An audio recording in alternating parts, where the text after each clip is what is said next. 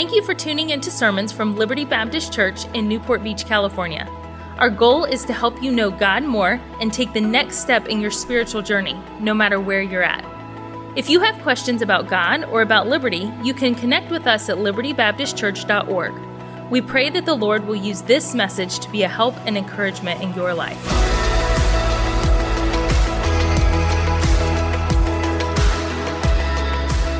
Acts chapter 9 tonight and verses 10 to 18, please. Acts chapter 9, verses 10 to 18.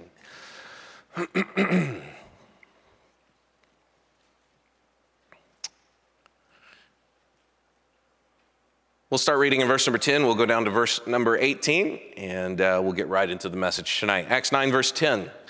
And there was a certain disciple at Damascus named Ananias, and to him said the Lord in a vision, Ananias. And he said, Behold, I am here, Lord.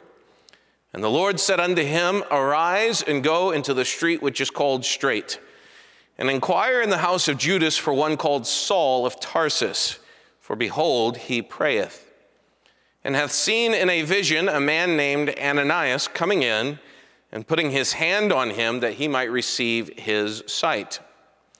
Then Ananias answered, Lord, I have heard by many of this man how much evil he hath done to thy saints at Jerusalem, and here he hath authority from the chief priest to bind all that call on thy name. But the Lord said unto him, Go thy way, for he is a chosen vessel unto me, to bear my name before the Gentiles and kings and the children of Israel. For I will show him how great things he must suffer for my name's sake. And Ananias went his way and entered into the house, and putting his hands on him, said, Brother Saul, the Lord, even Jesus, that appeared unto thee in the way as thou camest, hath sent me that thou mightest receive thy sight and be filled with the Holy Ghost. And immediately there fell from his eyes as it had been scales, and he received sight forthwith and arose and was baptized. I'd imagine most of us know who Saul of Tarsus is in this passage. We know him later on in the book better as the Apostle Paul, but in the earlier parts of the book of Acts, he was the lead persecutor of the early church. Saul of Tarsus was a Pharisee, a very religious man, very devout to his religion, and felt as though this way that had been introduced by the disciples of Jesus Christ was a very much a threat to his belief system. And so Saul of Tarsus began leading a campaign of persecution and of imprisonment of those who followed the way of Jesus Christ. We see him presiding over the stoning of Stephen in Acts chapter number seven. We see him in chapter number eight, the Bible says, wreaking havoc on the church, taking men and women to prison, no doubt responsible for more martyrs who are not recorded in the pages of Scripture. Having done his work in Jerusalem, and the Bible telling us that many Christians were scattered out of Jerusalem because of his persecution, Saul sought authority from the local chief priests to take his work now to the city of Damascus. He had heard that there were Christians residing there and felt as though his next objective was to make them suffer for their faith. And so he made his way to Damascus. And along the way, of course, in Acts chapter 9, we read that famous story of his encounter with Jesus Christ. A bright light shines from heaven. He's knocked from his animal to the ground, and he hears a voice saying, Saul, Saul, why persecutest thou me? To which Saul replies, Who art thou, Lord? And the voice says, I am Jesus, whom thou persecutest. And then he makes an interesting comment. He says, It is hard for thee to kick against the pricks. That word there comes from the idea of a goad that they would use in ancient times, the farmers would use to get a stubborn animal to move. They would put this goad on the front of the plow behind the animal. And as they were plowing the field, if the ox or the donkey became stubborn and didn't want to go any longer, the inertia of the plow would push it into that animal, and that poke, that prick, would move the animal forward once again. However, there were times when the animal would get very stubborn about this and begin to kick against the prick. And it would not only not accomplish its purpose, but it would do incredible damage to the animal, puncture wounds and, uh, and muscular damage from that stubbornness. That's what Jesus said Saul of Tarsus was like. And it makes me believe that perhaps Saul was beginning to feel the conviction of the Holy Spirit. Perhaps he witnessed the stoning of Stephen and wondered why Stephen would say, Lord, lay not this sin to their charge. Perhaps as he took men and women into prison, he marveled at the fact that they did not curse and swear at him. They did not fight back, but rather they went with praying and with praising and with an attitude of rejoicing that they were counted worthy to suffer shame for the name of Jesus Christ. It baffled Paul, it baffled Saul of Tarsus how this could be, and no doubt he wondered what it was that these people had that he did not. And he was feeling that pricking conviction of the Holy Spirit. And Jesus says it was hard for him to kick against that. And so Saul finally begins to realize in this moment his wrong, and he asks Jesus, What wilt thou have me to do? And Jesus said, Go on into the city and wait. Someone will come along shortly to tell you what to do. The narrative then switches to this character that we don't know a lot about a man named Ananias. Ananias, a resident of the city of Damascus and a follower of Jesus Christ, is visited by the Lord in the night with this vision. And in this vision, he hears the Lord command him to go to a certain street and to a certain house where this man, Saul of Tarsus, was waiting for him. Ananias' initial reaction was one of hesitation and objection, as probably all of ours reaction would have been. I don't want to go there. I've heard of this man. I've heard of the evil that he has done. And then God reveals to Ananias what it was that was going on behind the scenes, and ultimately Ananias obeys what God has called him to do. I see a lot of myself in Ananias, and I believe if we were all honest, we'd have to say we all see ourselves in Ananias, in that there are times where God asks something of us that we do not want to obey. There's a reason why. There's a biblical mandate for the Christian life that we are called to walk by faith and not by sight. All of us struggle with that. Not a single one of us can say, everything I do, I do by faith. All of us would have to admit that what we can see and what we can understand impacts our decision making, at least on a semi regular basis. It's a constant battle to make the decision to walk by faith and not by sight. And as we see Ananias and his story developing, we see three marks in the journey of a believer who is learning to walk by faith and not by sight. And I want to study these in brief tonight in hopes that it will help us the next time we find ourselves in a position like Ananias to, instead of raise an objection, obey in faith. I want you to see, first of all, in this passage from verses 10, 11, and 12, the calling of Ananias. The calling of Ananias. Today, you and I hear from God through the completed Word of God, the 66 books of the Bible, which contain the revelation of God to us. In Ananias' day, as this canon of Scripture, this collection of Scripture was not yet complete, there were times when God would speak to men and women through these visions and through these dreams and these special moments, like Saul on the road to Damascus. But today, you and I, we hear from God through the coupling of the Holy Spirit who dwells within us, paired with the power of God's Word. One thing that remains constant, whether you're living in Ananias' day, hearing in visions and dreams, or you're living in this day, hearing through the Word of God, one thing that remains constant is that God desires to speak to you. If you know Jesus Christ as your Savior tonight, God desires to speak to you. What is it that made Ananias capable of hearing from God? This is going to sound silly, but we notice, first of all, that he was listening. God says, Ananias, in verse number 10, and Ananias responds, Behold, I am here, Lord.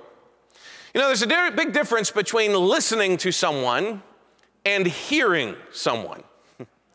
When I was a kid, my dad would come in uh, to the uh, living room every once in a while and give me a chore to do. Hey, Sam, I want you to take out the garbage or something similar. Now, I would be doing what all boys my age were doing playing Mario Kart 64 on my Nintendo 64, right? Playing my video game, and he says, Take out the garbage. And I say, Yeah, okay, Dad, I got it. About 10 minutes later, he'd walk in. The garbage has still not been taken out. I'm still playing Mario Kart 64. And he says to me, I thought I told you to take out the garbage. To which I would respond, Yeah, I heard you. And he would say, I know you heard me, but I'm afraid you were not listening to me. You didn't take what I was saying to heart. You weren't ready to act on what I have told you to do. Sometimes Christians say, I sure wish I could hear God speak to my heart. And my question would simply be Are you sure that you've been listening? Because, in all likelihood, he's been trying to speak to you through his word, whether it be in the devotional time that you spend with him in the morning, or through the preaching of God's word here in your local church, or perhaps through some manner in which you take in his word and his spirit speaks to you. But we're never going to act on it if we're not actively listening, if we're not saying, like Ananias, Behold, I am here, Lord. What do you need from me? He was listening. Because he was listening, we see that he was directed. God gives him instructions in verses 11 and 12. Go to the street called Straight, go to the house of Judas, find Saul of Tarsus, and lay hands on him for his healing. He was directed. One of the truths about our walk with God is that he desires to direct us. He desires to show us the way we ought to go. Psalm 37 tells us the steps of a good man are ordered by the Lord. Now, there may be times in our lives where God has us in a period of waiting, where we're not sure what the next step is, and that's fine, and we're to wait on the Lord in those moments. But for the vast majority of our lives, God is ready and eager for us to know the way that we ought to go. He tells us much about His will for us in His Word. In everything, give thanks, for this is the will of God in Christ Jesus concerning you. I don't think any of us would argue that it is God's will for us to be a witness wherever we may be, whether it's on a foreign mission field or right here in Newport Beach. We know that God desires for us to be a cheerful giver. Second Corinthians chapter 9 tells us this. And on and on and on we go with the things that we know that God desires for us to do. Christian, I think I could say tonight without hesitation that God wants to speak to you and furthermore, in his speaking to you, he wants to direct you. He wants you to know the way that you ought to go. But it's at this juncture where things often go wrong. Perhaps we are listening for God's direction and we hear the way that He wants us to go. We sense His leading in a particular area of our lives, but we are a lot like Ananias in verse number 13. Notice with me the objection of Ananias. He says, Lord, I have heard by many of this man how much evil he hath done to thy saints at Jerusalem. And here he hath authority from the chief priest to bind all that call on thy name. In these verses, we see his objection raised. And it's raised on two points of reasoning, two ways of looking at this issue. First of all, he objected on the basis of his knowledge of the situation, or we could say his understanding of the situation. Lord, I have heard by many of this man. It's almost as if he believes that God had not heard of this man. and we kind of chuckle at that because we know that's silly. We know that God is omniscient, He knows all things. And yet, Ananias was under the impression that perhaps God had not heard what Saul of Tarsus was all about. You can even hear almost kind of a questioning in his voice. He's done evil to your saints at Jerusalem. He uses the basis of his own knowledge. Proverbs chapter 3 and verse number 5 tells us to trust in the Lord with all thine heart and lean not on thine own understanding. How silly is it for us as finite creatures to rely more on our understanding of a situation than to rely on God's? God maybe speaks to your heart and says, I want you to go and witness to your neighbor. Lord, I don't know if you know, but my neighbor doesn't really like religion, and he doesn't really like me, so I don't know if that's a good idea. You just had your missions emphasis, and no doubt along the way there was discussion about what you would give to missions uh, to get the gospel all around the world. And perhaps God spoke to your heart about a specific number, an amount, or some way to be involved. And you said, Lord, I don't know if you know what my bank account looks like right now. That's just a couple of examples. No doubt many of us have responded to the leading of God by saying, I know something that I'm not sure God knows. And we're leaning on our own understanding. He also objected on the basis of his fear. Look at verse 14. And here he hath authority from the chief priest to bind all that call on thy name. You know, prior to this, it was all in Jerusalem. He heard of the happenings far away, but now it was becoming very real to Ananias. Now he's here, he's in Damascus. He's come to target people like me. There's no mistaking the fear in Ananias' words. Saul of Tarsus has come to harm me. So, why would I put myself in a position where I would be close to him? I don't blame Ananias. I would have felt the same way. In fact, had I heard that Saul of Tarsus was coming to my city, I might be making plans to go to another city. I don't want to be in the way of this madman who's coming here to find people like myself and put me in prison, potentially kill me for my faith. And so when God said go, Ananias said, I'm afraid of that guy. He's come here to do me harm. Proverbs 29, verse 25 tells us that the fear of man bringeth a snare, a trap. It hinders us from living in obedience to God. The Bible is full of stories of men and women who did something that they should not have done or did not do something that they should have done because they were afraid. You could think of several examples, no doubt, off the top of your head. Abraham lied to Pharaoh about Sarah because he was scared. Then he passed that down to his son, Isaac. Isaac did the same thing with Abimelech about his wife, Rebekah, because he was scared. When Moses came down off the mountain with the law of God, and he heard the sound of singing and dancing before the golden calf, he went to Aaron for an explanation. And what did Aaron say? I was afraid of the people.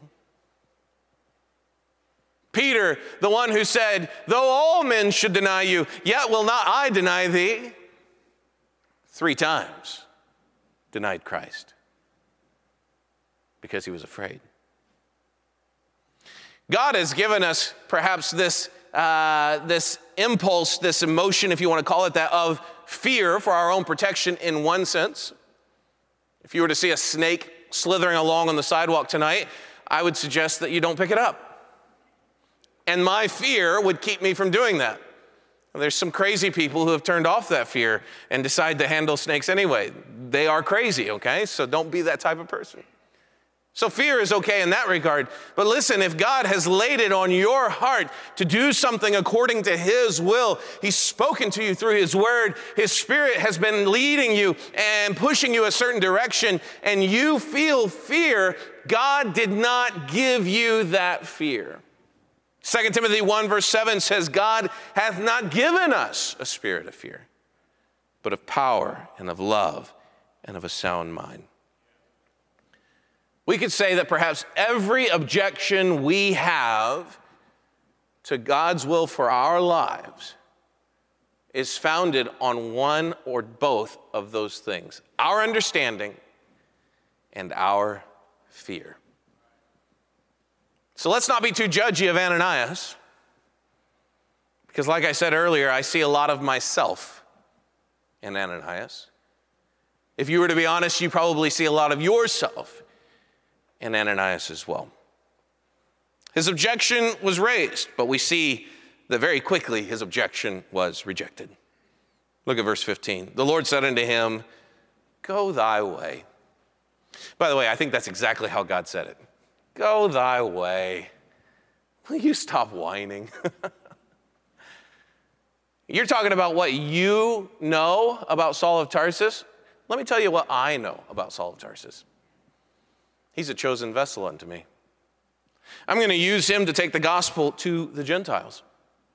I'm going to take, use him to take the gospel to the Jews. I'm going to take him or use him to take the gospel to kings.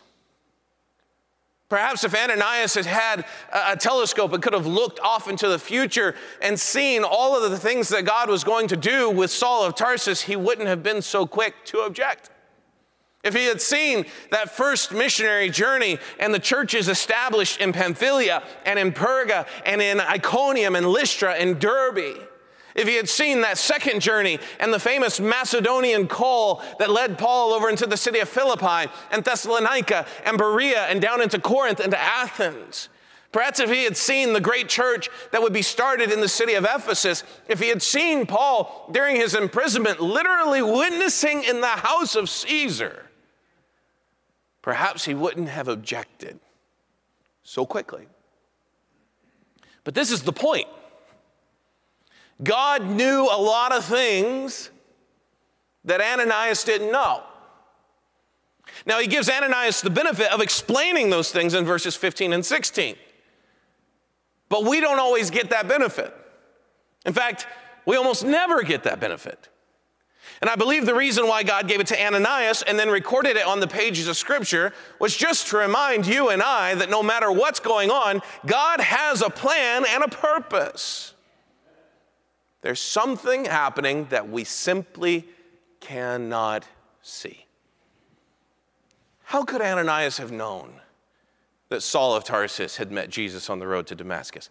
He couldn't have. And that's why God's desire for Ananias and his desire for you and I is to trust and obey.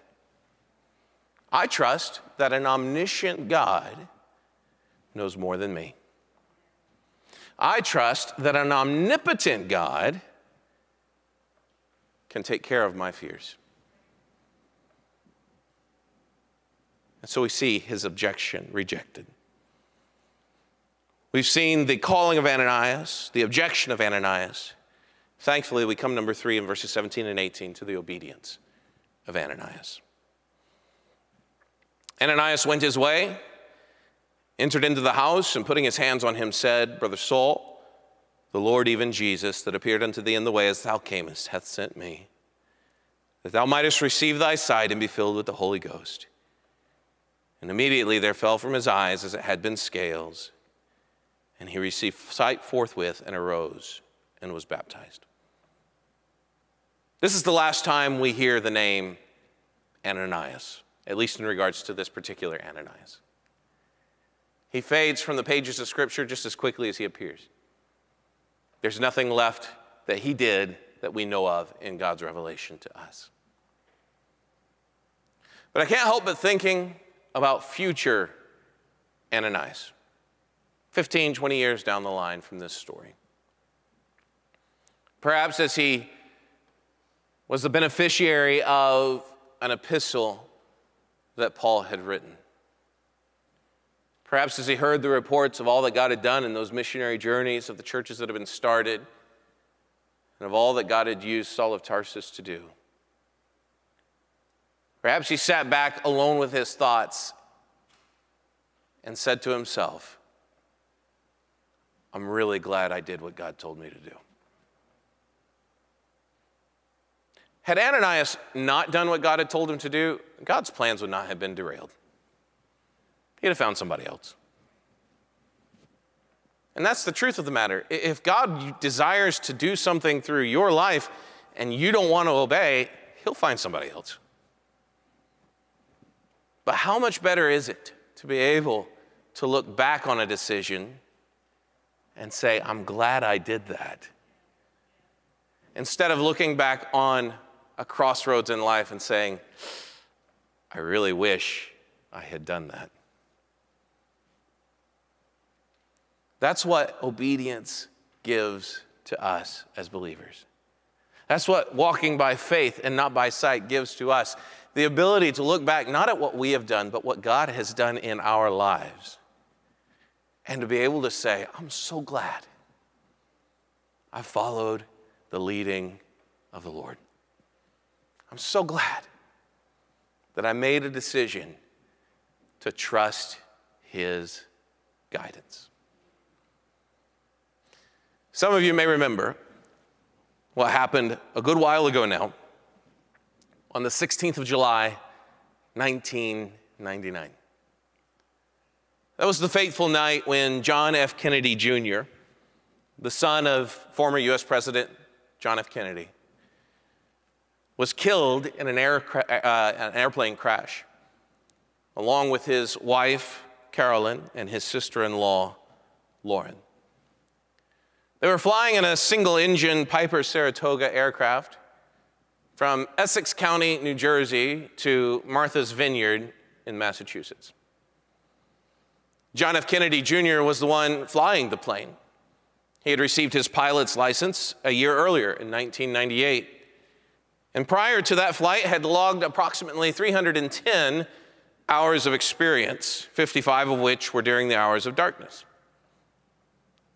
But John F. Kennedy Jr. was not certified to fly instruments only, meaning he always had to have a visible horizon in order to fly effectively. Instruments only flying means that you're not looking outside of the aircraft, you're focused only on your altimeter and other instruments there in the instrument panel to tell you what's going on with your aircraft. He was in the midst of an instrument rating course, but his instructor had noted that Kennedy might have trouble flying at night because he seemed to be constantly reliant upon having that visible horizon. Legally speaking, the conditions of that evening did not require him to be certified to fly instruments only. The aviation report for that evening was clear skies at or below 12,000 feet, visibility to 10 miles. So he and his wife and his sister-in-law boarded that plane and departed at 8:38 p.m. At about 9:41 p.m., Kennedy's plane crashed nearly nose first into the Atlantic Ocean just offshore of the Martha's Vineyard Airport. At 10:05 p.m., the air traffic controller at the Martha's Vineyard Airport contacted the FAA and notified them that Kennedy's plane had not yet arrived and that contact had been lost. A search and rescue effort was immediately launched, but it wasn't until 5 days later, on the afternoon of July 21st, that the wreckage of that plane was found along with the bodies of John F. Kennedy Jr., Carolyn Bessette, and Lauren Bessette. According to the Coast Guard, all three bodies were still within the aircraft. The two women strapped into their seats in the fuselage, JFK in his seat behind the controls in the cockpit. And autopsies later determined that all three had died on impact. An investigation was launched into what had taken place that evening. And investigators later determined that Kennedy had fallen victim to what is known as spatial disorientation an issue that is common amongst both divers and pilots. Spatial disorientation is the inability of a person to determine their position, location, or motion relative to their environment. It's literally the loss of the ability to know which way is up. If a diver goes deep beneath the water and loses his orientation and falls victim to spatial disorientation, he doesn't know where the surface is. He's not sure whether he should swim this way, this way, this way, or this way. When it comes to a pilot, spatial disorientation happens when they have no visible horizon for reference and lose the ability to know which direction they are going. In the case of John F. Kennedy Jr., as he flew out over open water that evening and had no horizon for reference, he had no idea that his, the nose of his plane was beginning to angle down toward the water. He flew along for several minutes, losing altitude and with his plane nose angle gradually becoming steeper and steeper until at last his plane entered what is known as a graveyard spiral, where he could not pull up and save himself. A few seconds later, they slammed into the Atlantic Ocean. In the end, Kennedy and the two women with him died because the pilot tried to fly by sight rather than using the instruments in the panel in front of him. And the disaster that hit Kennedy is similar to the disaster that will hit the believer who tries to live this life based on what they can see rather than based on what God has already said. You see, the Bible says, Thy word is a lamp unto my feet and a light unto my path. It's a dark world that we live in. There's a lot of things that can derail the Christian, a lot of things that can challenge your faith, that can make you question what God is doing, a lot of things that can lead you down a path that you're not meant to go. But God has not left us without help. He has sent His Spirit to dwell within us. And Jesus said to His disciples that that Spirit would dwell within them to guide them into all truth. He has given His Word to pair with the power of the Spirit so that we might know the way that we ought to go. And if a Christian is willing to focus on the instruments that God has given to him and is willing to walk by faith and not by sight, then that Christian can be confident in the way that he's going. But when a Christian looks at the world around us and says it doesn't make sense to witness because we live in a post secular society, it doesn't make sense to give because inflation is high. It doesn't make sense to do this, it doesn't make sense to do that because there's something about our current situation, our current circumstance that makes that seem foolish, then you can rest assured that's the Christian whose nose is beginning to angle down a little bit. Look at the instruments and pull up. Determine tonight that you're going to walk by faith and not by sight. And when you feel that angst starting to grip at your heart, you feel as though perhaps uh, you have a better understanding of a situation than God has. I'd encourage you to think back to Ananias, who was asked by God to enter into a situation that made no sense to him. And I'd encourage you to think about what God said to Ananias there in verses 15 and 16 Go thy way because, and he doesn't say this in so many words, but he reveals it through his plan. I'm working in the background. I'm doing something that you cannot see. And I just need you to trust me.